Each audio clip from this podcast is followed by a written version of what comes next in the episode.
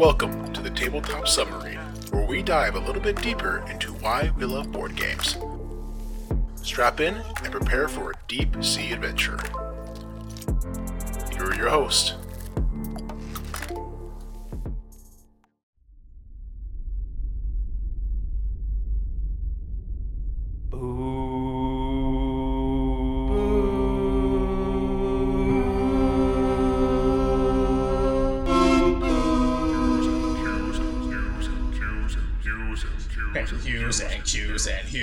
Cues and Hues and Cues and Hues and Cues.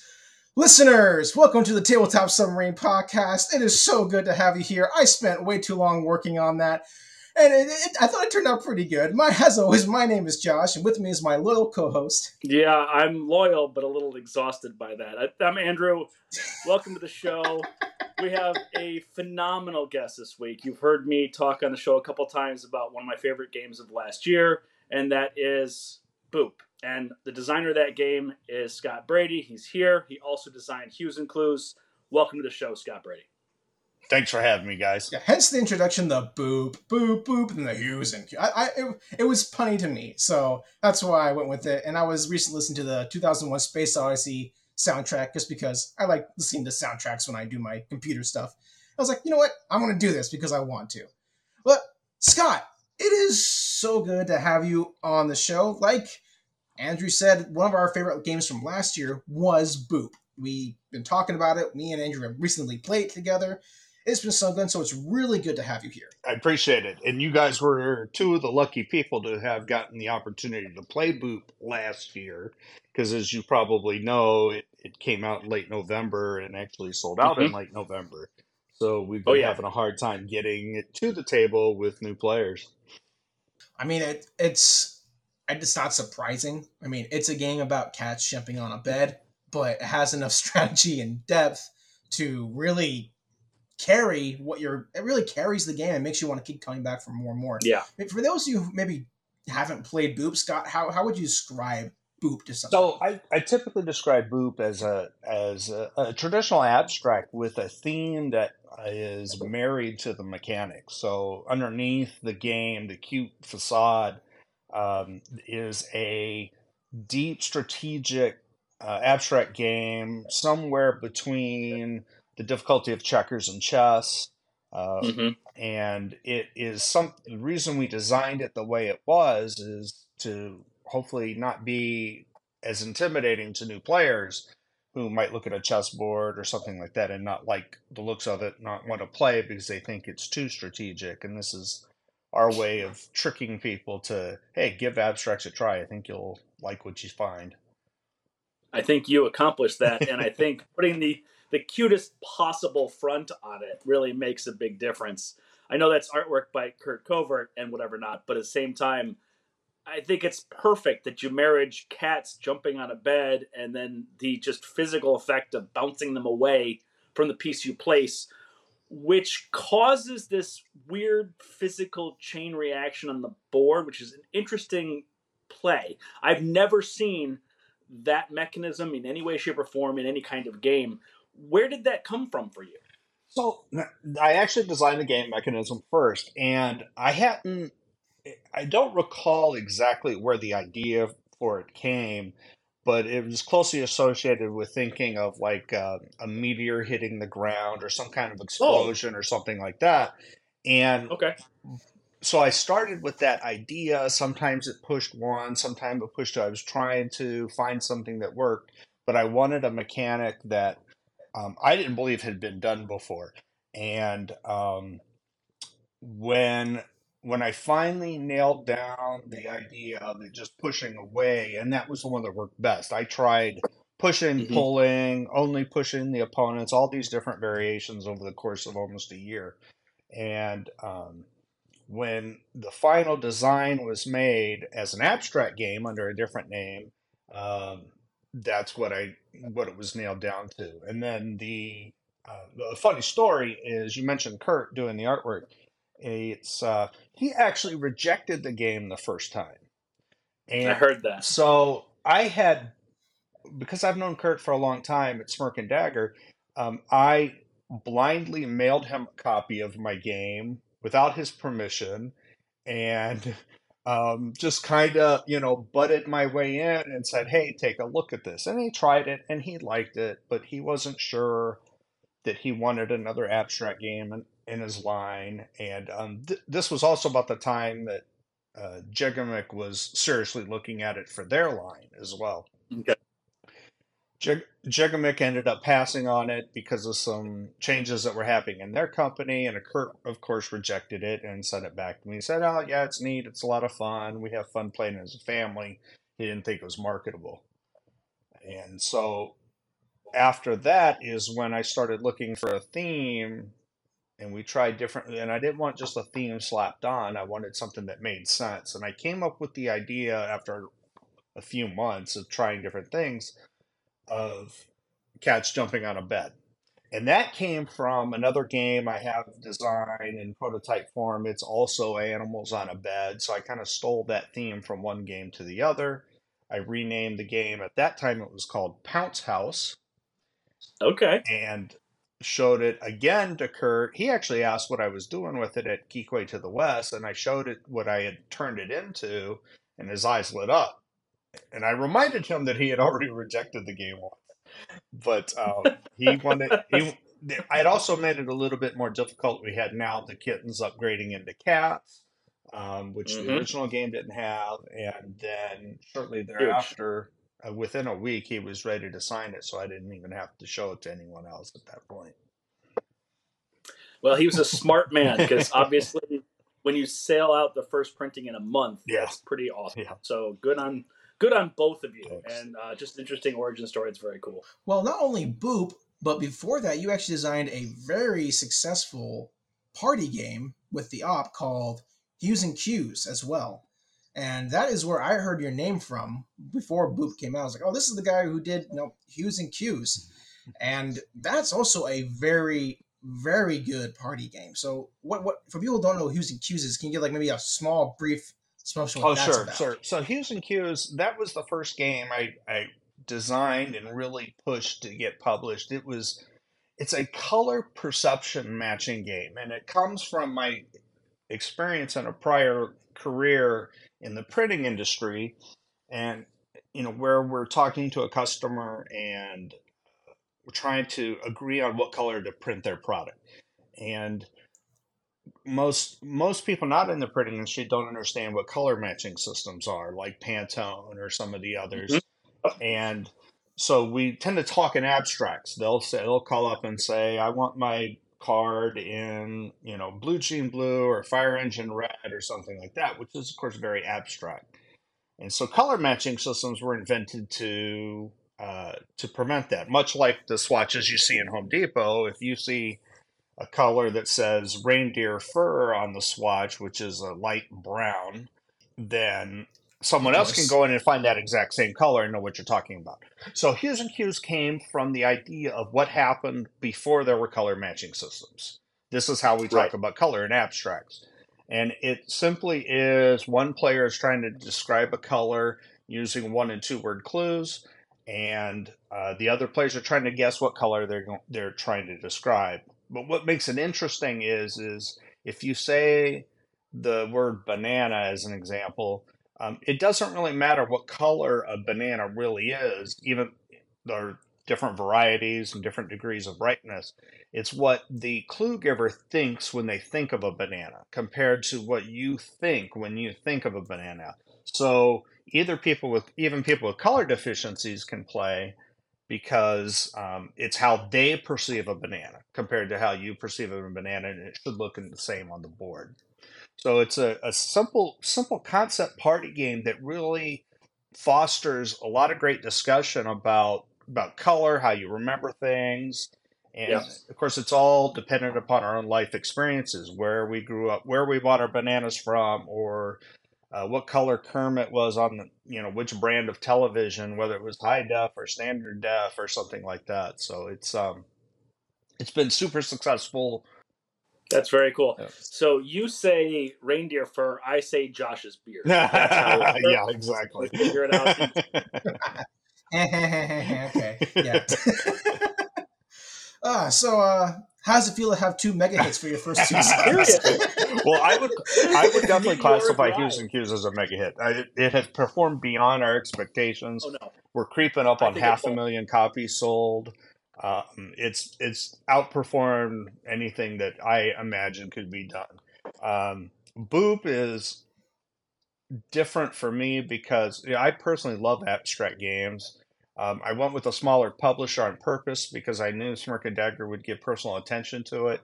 Um, I think Mhm. it's got the buzz. Now the problem is is keeping up with demand at this point. But um, it's it's fantastic to swing two for two at this point. I want to know what the secret sauce is. Yeah, absolutely. yeah, geez. Your brain, wh- your brain is the secret No. sauce, but still. it's Where, where are you? Where are you I'm in located, Iowa. Scott? What's what's in the water Uh, uh, for yeah, lots of we're on Mississippi, so it's a lot of mud. oh, There you go, folks. The A secret lot to of- good at game design is drinking Yeah. mud. a lot of downstream from Minneapolis Purgespiel is what that is. yeah, there you go. Yeah, we get the run, the bathroom runoff. Ah, love it. No, I, I, I, now I, I now I need to know what to get so I actually get a game sound. Well, my instruments are getting ready to turn on, so how about we go ahead and head to the pre-launch and talk about what games we've been playing recently.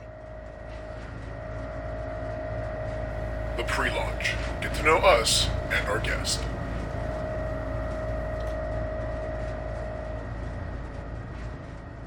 In the pre-launch, we talk about games we've been playing recently and what we think about them. So I'm going to kick it off with Andrew because he's been playing the game that has been dominating everything and all things since two years ago. Andrew, take it away. Yeah, it intimidated me for a long time, so it sat in shrink wrap on the shelf for quite a while. But I finally broke it out about two weeks ago with my wife. We played a two player version, we played another two player version, then we let it sit overnight, and the next day we brought it out again. So I've played it 10 times in the last week and a half, and it's Ark Nova. Uh, it is number four on the board game hotness right now and has been for a while.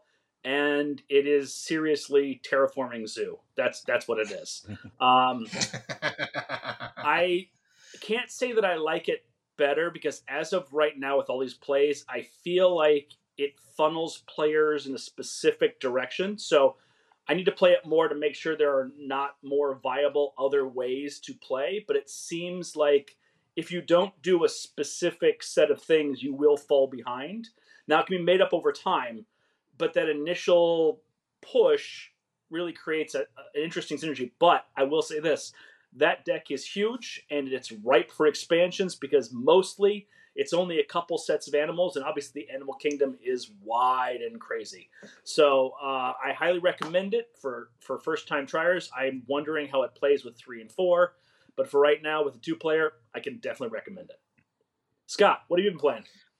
So I had the uh, opportunity to try out a, a game that's coming to Kickstarter, and this is completely unsponsored and unasked for, but I was able to play a prototype of a game called Forges of Ravenshire. Yeah, I'm And very it curious. is the second game from a small publisher called BA Games, based in Lincoln, Nebraska. And their first was a social deduction game called uh, Cult of the Deep, I believe was the name of it. Mm-hmm. Yeah, And um, so this game, Forges of Ravenshire, is a, a, a typical, I won't say Euro, but I mean, it's Euro inspired. It's more like the, you know, the Ameritrash version, as they call it, of a, of a Euro.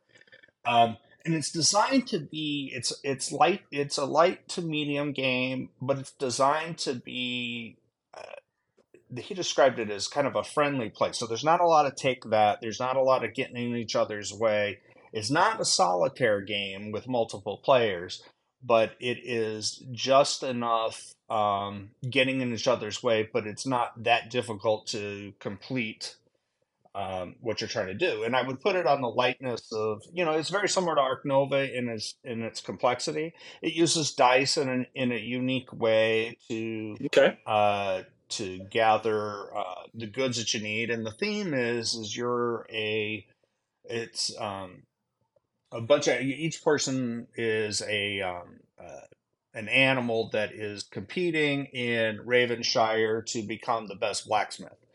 And so you each run your own blacksmith and you're making weapons, armor, and uh, uh, shields.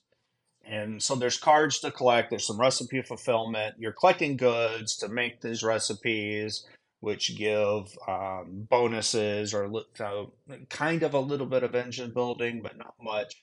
Um, okay.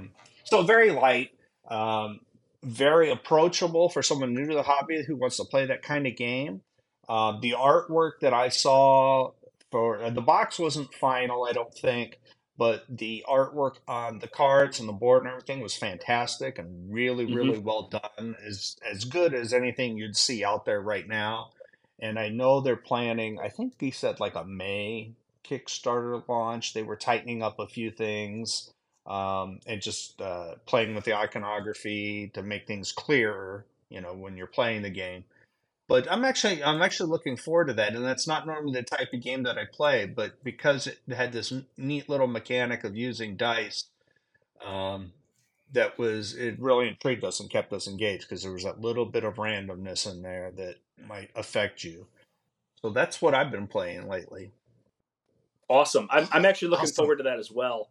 Um, I've only seen the artwork, but the artwork is enough to intrigue me, and I and from your description, I'm kind of all in. On the Board Game Geek page, there is a picture of the happiest little weasel yeah. I've ever seen in my life. Yeah, I thought it was a ferret at first, but I was corrected on that. Don't you dare call him a ferret. He's a weasel, a proud weasel. Well, friends, I have just finished a campaign of Masks, A New Generation, which is an RPG that I thoroughly enjoy, and I have to say, I believe it went thoroughly well. So, for those who don't know, Masks: A New Generation is an RPG that is powered by the Apocalypse, a 2d6 role playing system that is designed by Brendan Conway. It is about young teenage superheroes, so think of Young Justice, Teen Titans, things like that. You know, the young, kind of angsty, you know, teenage years of superheroes coming into themselves. And it is outstanding. It the Powered by the Apocalypse is the best system in my opinion for RPGs. I don't know if you play too many RPGs, Scott. No, I don't. Yeah, that's okay. That's okay. Well, most people are familiar with Dungeons and Dragons, the whole bunch of guys right. telling math you're doing. Whereas any game that is powered by the apocalypse, like the new Avatar, the Last Airbender RPG, that was huge. It's just two d six. You roll it. If you get above a seven, you do the thing you get to do. You basically accomplish what you try to accomplish. A seven through nine is like a soft success, so there might be some consequences. A 10 plus is going to be a huge success, and you get to do what you want to do. So, really easy on the GM, which is what I always am. And what made this so fun is that there is a wonderful little system where, as young teenagers, you're trying to come into yourselves and develop the sense of self, who you mm-hmm. are. And so your stats actually change depending on who you're talking to and if that person has influence over you. They can actually try to shift your labels, and depending on if you accept or reject it, you can change how you view yourself, which affects your moves and how many bonuses you get when you're trying to accomplish something certain. And this is such a great implementation of superheroes because lots of times you get uh, I do not want to bash on. There's an RPG called Mutants and Mastermind, which is just like a fifth edition uh, role playing system, and it is just a it's like a slog to get through, even just character mm-hmm. creation. Mm-hmm. Well, this is like grab a playbook of you know, hey, here's the like the Robin type playbook for Batman. Throw it down, fill out a few questions about your backstory and who you are to your team, and let's go. And it really is it's just so well done how it really sets up a personalized story for these characters for your mm-hmm. players. Mm-hmm. And it gives the GM so many tools to just start a campaign with no modules. It is easily in my top three RPGs out of the 15 or 20 that I played myself. It is extremely, extremely well done. I'm glad I had a campaign of it. For those of you who are wanting to get into a good system, like you see the Avatar playbook, maybe want to start with something smaller, or just interested in doing a superhero RPG, you couldn't ask for anything better than Mask. So that is a Masks, a new generation by Magpie Games. Yeah, that that quick start and being able to jump right in is really kind of key, and especially in that genre. I think that's a great thing to do. Speaking of which, I think the instruments have warmed up enough. Let's get started.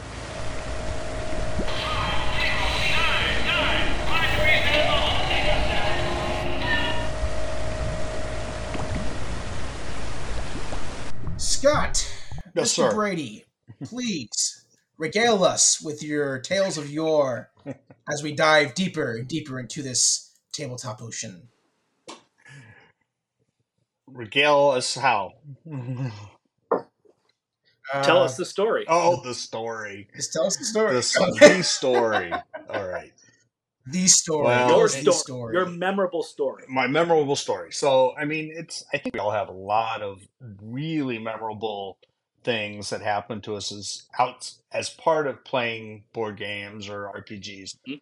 But I think most of them are are kind of you know things that happen on the side, not necessarily in the game. I didn't make this great combo move that made me win the game, that kind of thing. To me, the Right. greatest stories come from you know something that happens socially, good or bad, Mhm. as a result of of playing with your friends. So the the one that always sticks out that I always tell, and and I'm still reminded of it by friends, is we were at a local game store pre-COVID, um, playing um, Thunder Alley, which is I think supports like up to eight people or something. Yep. So we had a large table of people, and for those that don't know, it's a it's a NASCAR simulation um, Mhm. where it employs mechanics such as uh, drafting, which allows you to push or pull people along with you, along with a number of other things. And you control a team of cars, and so you get points for what place you cross the finish line in, and then you're trying to get your entire team across. And um, this one particular game, and we were it was all we were all friends at the table at that point, and um, just kind of bantering back and forth. And, and because it has a drafting mechanism, there is a little bit of take that in the game. You know, you can choose to help someone, you can choose to block them or whatever. And it was right towards the end of the game, and uh, turn order is particularly important in this game. And the first cars are approaching the finish line, and I think I was in third, and the and the person to my right, um, she was in fourth. She was right behind me, and then we had a couple people ahead. And my best friend Doug, he's sitting across the table, and we kind of both, when we play, kind of sit back and kind of just look at the experience everyone is having, and, and kind of enjoying the whole atmosphere. And so Yeah. I convinced, um, I'll say Lisa, that's not her name, on my right. I said, you know, if you help me, if you push me along to get ahead of these others, you know, because their other cars were in such a powerful position, we need to get past them and cross the line before them. And I showed her my card. And I said, look, and then my turn's next. When I do, I'll play this and I will pull you across the finish line with me. And she, and actually, keep in mind, this is the first time either of us had played the game, so we were just kind of winging it. And um, she agreed. And she pushed my car along with hers, and got within a couple spaces of the finish line. And then I played my card. Now, the card I showed her was a three, and I played a two. And what that ended up doing was uh, pushing my car over the finish line, but leaving her in the space right before the finish line. And because everyone else, because she had just taken her turn and everyone else got to go, you can imagine a NASCAR scene where you have a car stalled at the finish line and everyone else is just blowing by her as she goes. And I, I kind of looked across the table at my friend Doug and, and kind of laughed. And then I took out my hand and I showed him the three across the table. So he knew what I had just done. And of course, everyone was roaring with laughter. And of course, poor Lisa wasn't too happy with me. And then her boyfriend, who was at the table too, he was laughing hard until he realized how bad she took it. And then it, he started going after my other cars. But that was just such a memorable experience just to to sneakily trick someone. Um, maybe it shows the competitiveness that lies deep within inside. I don't know. I, I don't know if it's the competitive so much as the creating a moment, right? Right. Like a little swapperoo there, a little take that. It's actually not that nasty. It's more a matter of tactically interesting. And Yeah. then now, because you did that, it created a moment that you now remember how many years? 10 years later? I mean, that's pretty awesome. And I don't know if that's how that game are meant to be played. And I usually don't enjoy games that have, you know, where you have to lie that you're the spy or not, that kind of thing. I normally don't enjoy stuff like that. But this particular case, it was just funny as heck. That's awesome. I really think that games that can do that though, like give that the players an ability to like drag them along the last instant betray them, have a lot of staying power. I mean, people have been playing diplomacy for how long? And that is that is like the biggest backstabbing game and the friendship ruiner. But I, I talked with a gentleman, an older older gentleman at the game my game store a bunch named Lewis. He plays all those old war games. He's like, it's called the friendship ruiner, but if you just know that you're playing game, it shouldn't make a difference. You just, you just need to get mad and move on with life. game. Yep. But- so I have Yeah, but some people t- I was gonna say I had had one other quick story about Boop that um, is more on the heartwarming side, I think. So we have a, a family member who's on uh, the spectrum, and Okay. um, he loves the fact he fell in love with Hues and Cues when I did it. I think it's because hey, his uncle designed a game, and then when Boop came out, of course, Hues and Cues is a party game. You need a lot of people. To, Boop is a two player game. And so when Hues, when Boop came out, we taught it to him. We gave him a copy and taught it to him, and um, he was so excited about it. He's been trying to learn chess, but having a difficult time with it. But this he understood right away. And so he's a, he's a swimmer in high school. Um, he takes it to his meets and starts and teaches during the downtime between uh, between heats. Um, he takes the time to set it up and teach other swimmers, which is something he's never been able to do, both socially and um, intellectually, um, to be able to do that. And so when his mom sent me a picture of him teaching it, that was just that made making Boop all the more worth it because we saw him break out and be able to do this, which was you know, something he hadn't been able to do before. So uh, that's probably going to quickly supplant the Thunder Alley story is my most favorite. That is amazing for a number of reasons. Obviously, from what you said, but also I love that it created joy that he wanted to share. Right, Right. Right. And on top of that, swim meet is notoriously a lot of downtime. so I think that's wonderful for the other swimmers to be able to play a game and do something that's interesting for your brain in between the physical activity. Right. So you're actually exercising both aspects. The whole world just got better for Yep. that. I like it. You guys have any other games you like playing during downtime, like at, a swim meet, or, or like for me, like a wrestling or jujitsu meet? I personally don't can't think of any. I, I, I when my daughters were swimming, we never thought to bring a game to a swim meet because you know you're sitting in these hot bleachers, and I was afraid of losing cards or pieces or the humidity affecting them, and so that was the majority of our our sports things. If I was able, if I was at an event that maybe wasn't quite so uh, negative as far as the environment, then I probably would have. But I, I don't. And plus, everyone at the typically now at those events, you, everyone's on their phones between the heats anyway.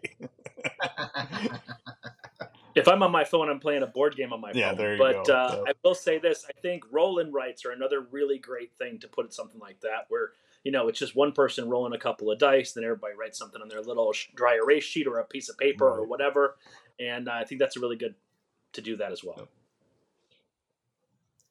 Definitely agree. I, I like taking the 18 card games like you know, Sprawlopolis or things from Button Shy. Like. They're just really good to put on a table while you're waiting in like a hallway or something and just If- play some good stuff while you're waiting the two hours to actually do the six minutes that you're on the mat or something. If you've got a table, I'm talking about like bleachers, Bleacher where you've seats, got yeah. like literally six inches or something like that. That's a little hard Yeah. to play. Anything that's table work. Yeah, It'd be sit- interesting to find out which Yeah, sit on which floor. bleachers are dry erase compatible. Hmm. Just go like a dry Yeah, erase right marker seat, and like start doing a little roll, right? I, I, I, heck, why not? So, uh, with all this talk about you know games that really, you know, we were talking about Thunder Alley how we were trying, you, ba- you barely just won by and it's through cleverness. What are some other games that you guys have played that maybe have like that same aspect where you barely won by an inch and it felt really good? I can go first while you guys are thinking about that kind of thing. But like, I, I think the one game that me and my wife consistently play where we're super close is Reef Okay. um, by Emerson Matsuuchi. Um, this is just me and my wife. I don't think anyone's get, get as, gets as competitive with this game as me, me and her. We are scoring sometimes almost near the hundreds in this game because we just play it so often. But in Reef, you're just drafting cards that give you these little tiles that you're stacking to create these combinations of colors and shapes while you're building your own coral reef. And like the third time we played it, I was really in the zone, just like making these efficiency engines. But we were neck and neck going back and forth. She was taking the colors I wanted, I was taking colors that she wanted, back and forth with these cards. And as we were adding up, there was like this, this moment where we're both like seeing our scores as we're calculating together. And it goes like 30, 30, 35, 35, 45, back and forth until eventually I get my final score. And I look up and she's at like, it's like segment number 60. I'm like, I look at my score and it's 61 and I turn around the phone and I just like go, ha! And she gets up and her like, she's like, "Are you kidding me?" She like stomps around. Which my wife is a very reserved person usually, but she was She so. It, it was a good mad. She, it was a good mad. Like she wasn't like pissed off or anything. But she was like, "Oh, God, rematch right now." So she dumps up one thing. We had a rematch, and I beat her by two points again. And I just like put my hands in the air, and she got even madder. And for like ten games in the row when we played that, I kept beating her by two or three points until eventually like three weeks ago, she beat me for the first time by one point, and she was the happiest I've seen her in a very long time. She was so she was so animated. It was fantastic. Games really do bring that those kind of moments really bring out, I think, the best in people and how they express their excitement. Yeah, I, that's actually a game I've not even tried yet. So now I feel like you need to bring that to whatever con we end up at next, and I'm gonna to challenge you and see if I can keep up. I'll, I'll bring it to like Proto ATL, and if we ever are not play testing our games, we can sit down and play it. You're gonna leave it in the bag then. That's fine.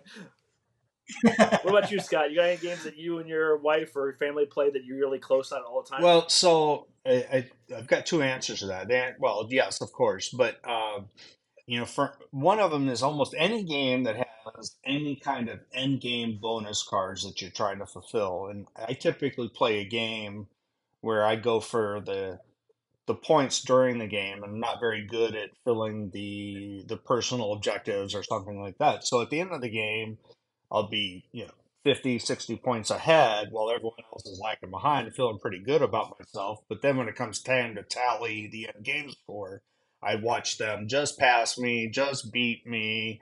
And so that, that happens more times than I care to admit. But when we play often where it's close, uh, we play uh, Second Chance, Rosenberg's Second Chance flip and write game quite a bit. okay. And that one basically, the score is um, whoever has the fewest open spaces at the end of the game. It's a nine by nine grid filled with polyominoes, and you're trying to fill it up as efficiently as you can. And very, very often it comes down to a tie or just a one square difference. Um, and that's kind of a, I guess, an answer to your question before. That's a game we do actually take not necessarily to sporting events, but to you know when we travel or whatever to be able to easily break out on an airplane or something like that. Yeah, I think end game scoring. Well, nothing is more deflating to me when I've had such a great efficiency engine and like yeah, I've got a twenty point lead, and then I remember, oh wait a second, there's three end game scoring conditions, and I like Right. three points from it, and then the other players are like, okay, I got fifteen here, and they still just leave me behind in their wake. I feel like such a small every time that happens. I, it- it's like I just constantly just shrink. Like I'm a, I'm a big, bombastic, bodacious guy. Like, oh, look at me, I'm alpha gamer, and then I'm Well, like, I'm not that "Eh, eh, eh, extreme eh," with down- it, but it definitely is. It's become par for the course for me. So now I'm like, oh, again, I did it. no, not again. What about you, Andrew? What about you, Andrew? So, my wife is smarter than I am, and she's more tactile than I tactical than I am. So my wife generally wins at games by either a large margin, or I somehow pull something out of a dark place and it shows up as I win. So we don't have a lot of really close games. One of the few exceptions to that is actually Catan Dice, which is not a huge seller, except it's in every Walgreens and every Walmart stuff like that. Um, actually, I've thought many times about creating my own Catan map for that game because I we play that game a lot when we go to the beach or whatever, and it's a really nice little vacation game. And that game always comes down to two points, like two points either for me or against me or whatever. So that's one of the few exceptions, but uh, that's the one I would pick. Yeah. Catan Catan dice is really nice. I think we've talked about this before, Andrew, but like the first time I played Catan Dice was actually at not la- this year's Tantrum Con, but last year's. I was just kind of waiting for some friends, uh, Grant Lyon actually, mm-hmm. and another friend of mine named Jim. We were I was waiting to play Blood Rage. I was like, I want to play a little bit some games, and I saw Catan Dice in the library. I'm like, okay, well, let's see what this is. I'm not a big Catan fan. It was extremely pleasant. Yeah. I played it in 10 minutes, and I'm not a big roll and write guy. I really am not.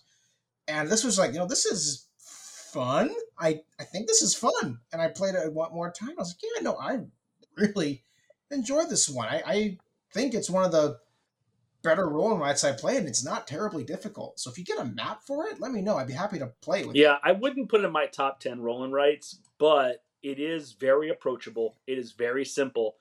And it's surprisingly pleasant because it's simple. So I would go with that. But it's no Hadrian's Wall. It's not, you know, Ganz Schön Clever or anything like that. I don't feel like a gamer when I'm playing it. I feel like a relaxed, casual person just rolling dice and hoping I get that last piece of stone. That's pretty much how it works for me. Well, circling back to you know, your other story about your it was it was a nephew cousin. Uh, yes, ne- my nephew. Scott. Yes. Yeah, I, I do want to talk about this a little bit because it's I when I was working with people with special needs, it was amazing how much they actually liked. Oh yeah. Be, um, to me, the way it was explained to me by actually a friend of mine who had special needs, he had like I think he had a uh, he had autism. He explained it the way they explained it to me.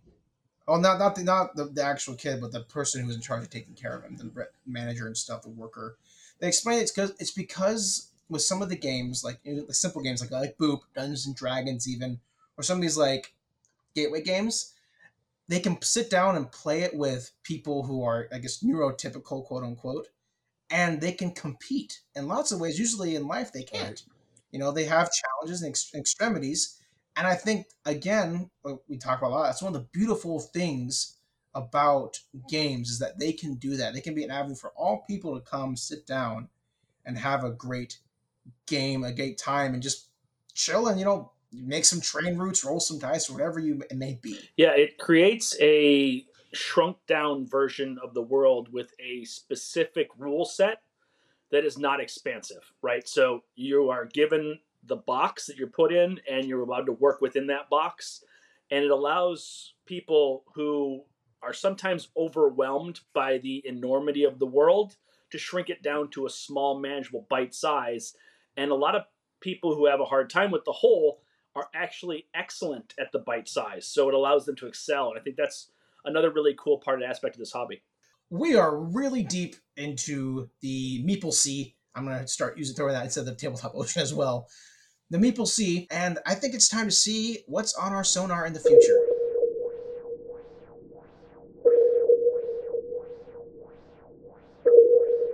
Okay, Scott, I'm going to hand it over to you because you are talking about one of my favorite games of all time and my favorite game from last year. So please tell us about this. So, what I'm looking forward to playing is the new offering from the op. It's in the uh, Sorcerer, Sorcerer's Arena line, and they just released a an expansion called Leading the Charge. And the reason I'm excited about it, I've, I've played the original version, and but this one has three new mm-hmm. characters, and we are huge Toy Story fans here in this house. And in this one, introduces yes. Buzz Lightyear as one of the characters. And so, for that reason alone, that's the next one that's getting to our table because we're really excited to give that a shot. There's also Elsa uh, yeah. from Frozen, of course, Scar from Lion King in the box. But those two. I'm like, okay, whatever. But just give me Buzz and I'll be happy. oh, well, I love Scar too, but Buzz. Are you uh, planning on participating in the Road to Gen Con that they're doing for the op? The uh... I saw that they're not coming hmm. anywhere mm. near where we are um, unfortunately. And um, otherwise, I would. I've been following their posts online as they went up the West Coast a little bit, and now um, are doing some East Coast stuff. And uh, yeah, it looks super cool, and would love to win that grand prize that they have. But I, I, I haven't played the game enough, the base game enough to even be competitive. We've only played it a handful of times here at the house, but now that this well, don't play with Josh. Yeah, a- he's a shark. back to That man table. has played. He's played 200 co- uh, games or whatever. Oh, really? He's. Okay. Uh, I, I do play it pretty competitively. Yes, Nice. I have a friend named Jeremy, and we are we have we when we can. We're both dads. We have hectic schedules. When we can, we meet try to meet once or twice a week to play Sorcerer's Arena in preparation for this because we love the game so much. And Okay. he he's beat me every time. And, and talk about close games. It is always by one or two mm-hmm. points that he defeats me, and we, we're always passing like the, the point threshold to end the game. But like he is, you know, he is such a good team. He has that. I haven't bought that expansion yet just because of bills. But like I am, Scar looks incredibly awesome. Yeah. Like he does the victory points. But I am a Buzz Lightyear fan, so I might have to give him a look. Sweet. Well, thank you, Scott. Appreciate it. Glad you're glad you're picking great games. Yep. Andrew, never heard of this game, so tell me all about it. Uh, so yeah, this game is called Lost Seas. It's a tile drafting game where a couple of tiles come out. You take one and you put it on your four by four grid. But prior to the game, you actually draft what those tiles are going to be scoring in the column and the row. It's kind of hard without a visual, but you start off the game with four tiles on the left and then four tiles above, and then that creates your column and your rows. And each of those has a specific rule.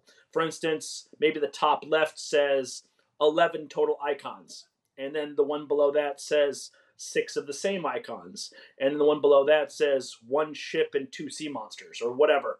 And then you're going to draft those tiles from the collective, putting one somewhere in your grid, hopefully equating what you need to from the top down and then across where that tile goes. And you're going to try to place all the tiles to do that and score as many of the rows and columns as you need to. Um, I've only taken a look at this one. I like the art. It's got that old, like nautical, tattooish kind of style art to it, um, and it looks like the kind Mm. of brain burny, you know, thing that Sagrada does to me, which is like I have narrowing ability to do the things that I want to do, but in the beginning I feel very optimistic. I can do all of this, and then as it moves down, I feel like, oh wait, I can't do that anymore, and I can't do that anymore. And you have to prioritize what parts you want to complete. And then also on your turn, you can take away a tile before your opponents get to draft. So you take one, and then you throw one away, and then they take one and throw one away, and the leftover piece goes into the next round. And so there's this kind of constantly evolving availability, which is kind of interesting. And uh, I can't wait to try it out. This looks right up my alley. This is like an abstract tile layer with neato old art. So I, I'm really digging this. Yeah, I wasn't really familiar digging with this. that one good, either. good, good, good job, Andrew. I like this. one. I'm so glad you approve it, Josh. oh Josh, man. what are you looking forward Well, to? Sorry. Uh, well, I recently picked up a copy of War of the Ring, the card game. Okay. So, huge Lord of the Rings fan, as many of our listeners know. I have the War of the Ring, the original game. Still haven't played it yet because it's a beast. The card game, though, has promised to be a shorter, more compact version. And reading the rule set, it seems to be that way. In the game, you're it's very similar to Lord of the Ring, where you're fighting for different like areas of Middle Earth, but instead of a giant map, you just have cards that come out, and you're playing heroes to them to try to activate certain abilities to try to control those areas, all while the Free Peoples are trying to get the ring destroyed, and Shadow is trying to take over all Miller at the same time. So it plays two, three, and one, basically two to four players, which is great, and I think it's going to work better multiplayer than something like the War of the Ring board game would because of how the card play systems Okay. work. With like it just the turns make more sense. There's different decks that they can control and stuff like that, as opposed to like we're all controlling the same thing on either side. So I'm really looking forward to getting this on the table. Almost got it. I had started reading the rule book. Still kind of a bare rule book, but hopefully this week or next I'm going to sit down and actually play it with my wife. That is a War of the Ring, the card game. Well, Scott, I think we've kept you down here long enough, but I know I'm, I'm kind of tempted to keep you down here because I want you to keep telling me how to make two successful games. but I think Andrew would stop me, so I think we're going to rise up to the surface and Listen, if he tells you the secret, I'm not stopping anything. No, no, no, absolutely. In fact, Iowa. In fact, have I a hope Iowa he comes to Mud Luck. It's all and I luck. can play his other prototypes that haven't been published yet, so I can learn some stuff. That's what I want to do. So actually, I am Oh. coming to uh, Proto ATL. We uh, we're going to be driving down to it. I've got family in Alabama, so we're going to uh, drive down to to visit them, and then drive over to Atlanta. So this will be my first time there, and of course, I got to It's bring a, a- couple it's a really prototypes. So yeah, chill con. Like kn- knowing what I'd known last year, like it, it- it's still kind of a young con, like I said. But like, and there's some designers who like they're like setting up shop the whole time. But the people who have done a couple pro tech conventions, it's really fun. Like you're, it's really casual. The people, who, the publishers who are there, will usually you can make appointments with them, of course, and they have appointments. But like they'll just come down, sit and play Right, a game that's right, like right, total garbage, and there's not a lot of pressure because you know it's not ready to pitch to them. So let's just play and see what people who are publishers would say, so Mhm. you can get some great advice. Yeah. Like But- great. Proto Pro Tail's great. that's great. What?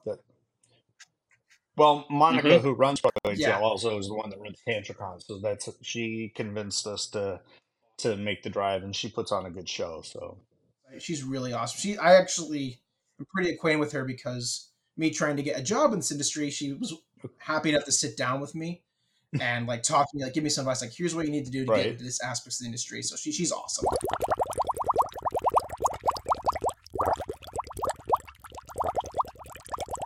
Well, Scott, if people want more of you in their life, if they want more Scott Brady, what can they do without being extremely obtrusive? If if that's what people want, I don't know, cyanide pills, I don't know, something like that. That's I don't know that I, that would be. My wife says I'm more than her recommended daily allowance. But um, the easiest way to find me is on Facebook at W Scott Brady. Um, I respond pretty quick to Messenger on there and have that running all the time. And so between that and LinkedIn for board game stuff, then that's definitely the easiest way to get a hold of me. Well, listeners, it has been so good having you on this little adventure, Scott. Thank you again for giving of your time. We wish you all the best in the Yes. future. As always, my name is Josh, And I'm Andrew. and this has been Tabletop Submarine.